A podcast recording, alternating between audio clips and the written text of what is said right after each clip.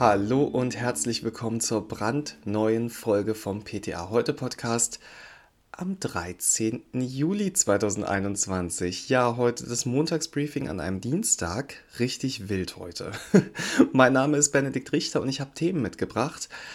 Mal ganz davon abgesehen, dass es ja seit Freitag endlich möglich ist, digitale Impfzertifikate für Genesene, die ja nur eine Impfung bekommen haben, zu erstellen. Wir haben auch noch andere Themen. Zum Beispiel mRNA-Impfstoff gegen die Grippe. Wie weit ist man da? Insulin nur noch einmal in der Woche. Wie weit ist man da? Gültigkeit vom rosa Rezept. Wie wenig ist das jetzt? Und After-Sun-Pflege. Wie viel braucht man da wirklich? Ja, wie gesagt, seit Freitag können wir jetzt auch endlich die Zertifikate für Genesene erstellen. Die App von den Benutzern, die zeigt dann an Impfung 1 von 1, also ähnlich wie das auch bei Johnson Johnson der Fall ist. In der Apotheke legen die Personen dann ihren Impfpass vor, in dem dann eine Impfung steht, außerdem ihren Personalausweis, damit wir die Daten abgleichen können und ein amtliches Schreiben, das ihnen eine Corona-Infektion bescheinigt. Ich hatte übrigens kürzlich einen Fall, in dem jemand eine Impfung bekommen hat und sich ein paar Wochen später mit Corona infiziert hat. Das funktioniert so rum natürlich nicht. Im Portal ist das Ganze dann auch sehr einfach geregelt. Man klickt einfach nur oben auf genesenen Zertifikat und dann muss man nur noch eine Impfung eingeben. Und ich muss auch mal sagen, bei allen Serverproblemen, die wir so hatten, das Portal vom DAV ist wirklich gut gelungen und sehr einfach zu bedienen, finde ich.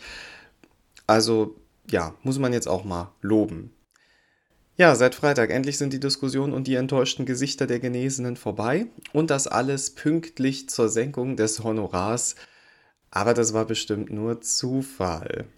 Spannend wird es übrigens sein, wenn, wie geplant, ab 2022 der komplette Impfpass digital werden soll und ob die Apotheken dann vielleicht wieder mit dieser Aufgabe betraut werden. Aber da warten wir mal noch ab. Da wir gerade von Impfungen reden, kommen wir doch mal zu unserem ersten offiziellen Thema heute. Grippeimpfstoffe. Grippeimpfstoffe, das ist bekannt, die sind nicht enorm gut wirksam. Also die erfüllen ihren Zweck, dadurch, dass sich viele impfen lassen. Das hat früher aber jetzt eigentlich keinen interessiert. Bei den Corona-Impfstoffen, da sind Wirksamkeit und Nebenwirkung immer sehr, sehr klar und ja auch ein bisschen unreflektiert kommuniziert worden. Tatsache ist aber, dass Comenati von BioNTech und Spikevax von Moderna viel, viel besser wirksam sind, als es Grippeimpfstoffe sind. Und das liegt wahrscheinlich an der mRNA-Technologie. Also tüfteln Firmen wie Moderna und Sanofi an mRNA-Grippeimpfstoffkandidaten und haben die bereits in die erste klinische Phase am Menschen geschickt. Modernas Studie, die läuft in den USA und sie rechnen insgesamt mit 180 Probanden, alles erwachsene Menschen natürlich. Ziel der Untersuchung ist es, die Wirksamkeit, Sicherheit und Verträglichkeit von mRNA 1010 zu ermitteln. Das ist der geplante Grippeimpfstoff. Aber Moderna hat noch mehr vor. Sie wollen nämlich die mRNA-Impfstofftechnologie so weit voranbringen, dass dank ihr auch gegen andere problematische Atemwegsviren geimpft werden kann, zum Beispiel gegen RSV. Und diese respiratorische Erkrankung, die ähnelt von den Symptomen und auch von der Saisonalität her dem Influenzavirus. Es ist außerdem verantwortlich für viele, viele verschiedene Atemwegsinfektionen, die von leichten Symptomen bis hin zu schweren, beatmungspflichtigen Pneumonien reichen. Tatsächlich ist das ausgemachte Ziel von Moderna, irgendwann mal mit einer mRNA-Impfung im Herbst alle drei Infektionserkrankungen, also Influenza, SARS-CoV-2 und RSV, abzudecken. Warum aber mRNA? Was sind die Vorteile? Tja, einen Punkt haben wir schon erwähnt die bessere Wirksamkeit. Der andere Punkt ist die schnelle Herstellung. An der Wirksamkeit haben ja einige Firmen mittlerweile ein bisschen gearbeitet und wir haben ja mittlerweile Hochdosis-Grippeimpfstoffe auf dem Markt, die ja für ältere Menschen eingesetzt werden.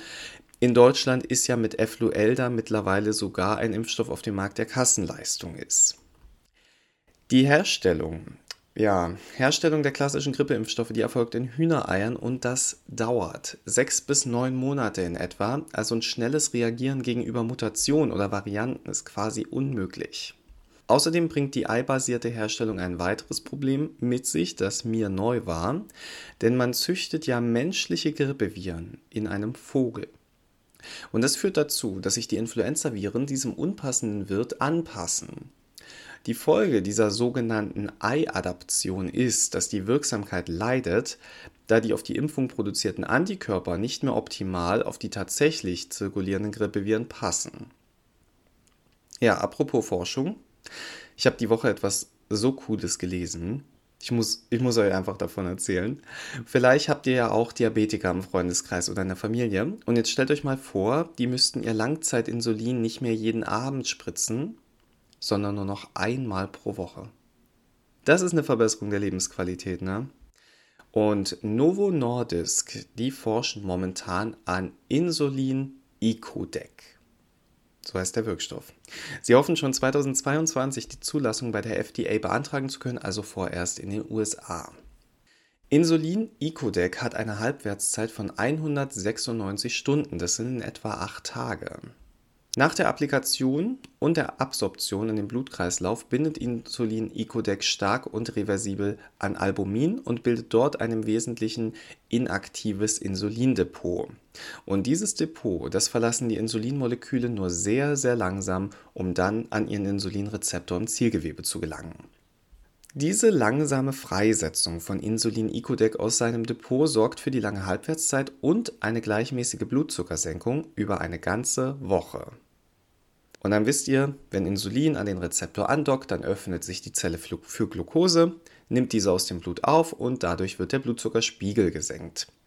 Durch die wöchentliche Insulininjektion wächst der Pool an Albumin gebundenem Insulin Icodec stetig an und nach drei bis vier Wochen ist dann ein Gleichgewicht, ein sogenannter Steady State erreicht.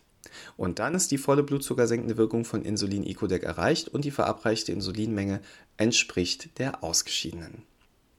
Außerdem sind in Insulin Icodec im Vergleich zum Humaninsulin drei Aminosäuren ausgetauscht, sodass das Ganze langsamer enzymatisch abgebaut wird.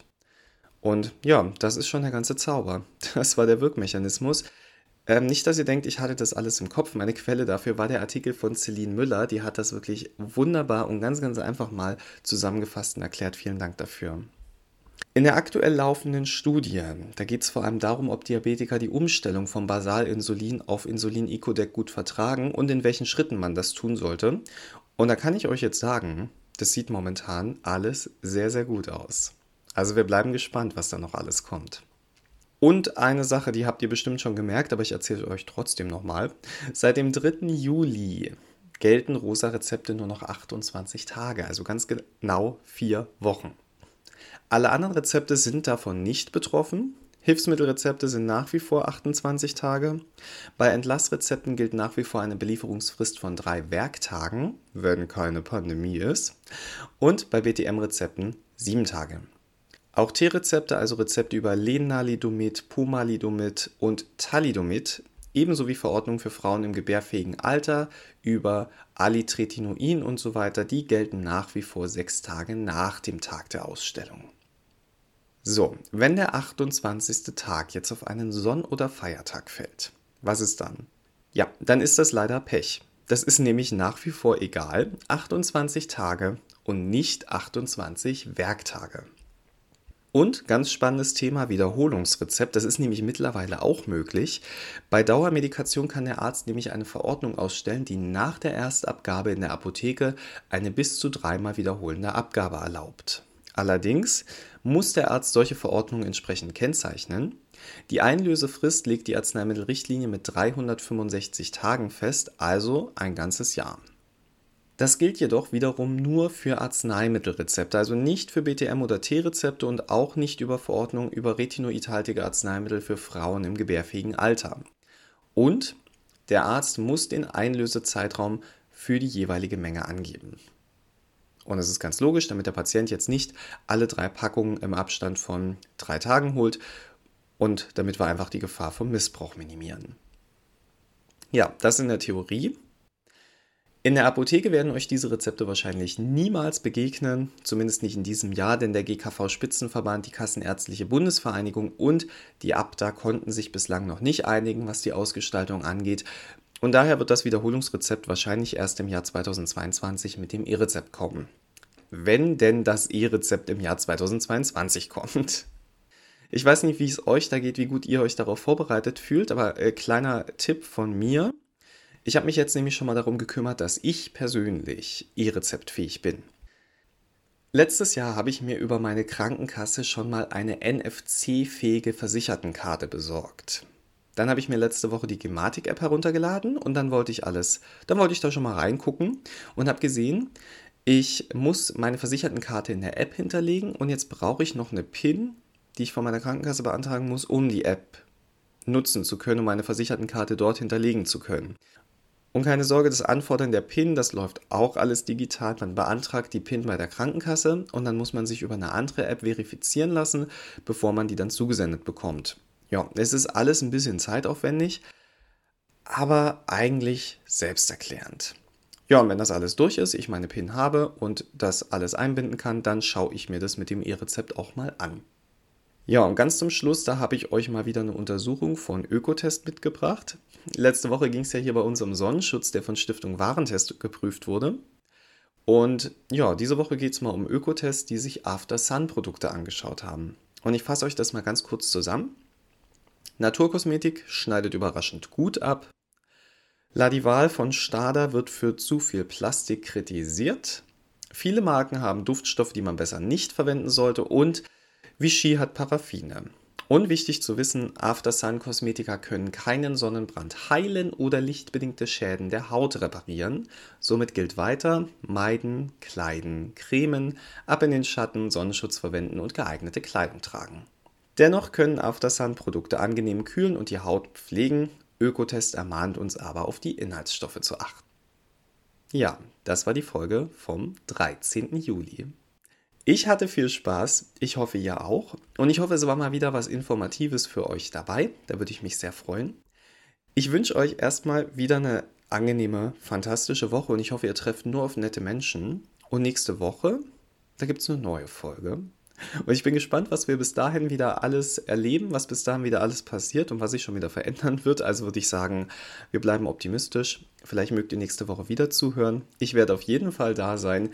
Bis dahin und gehabt euch wohl.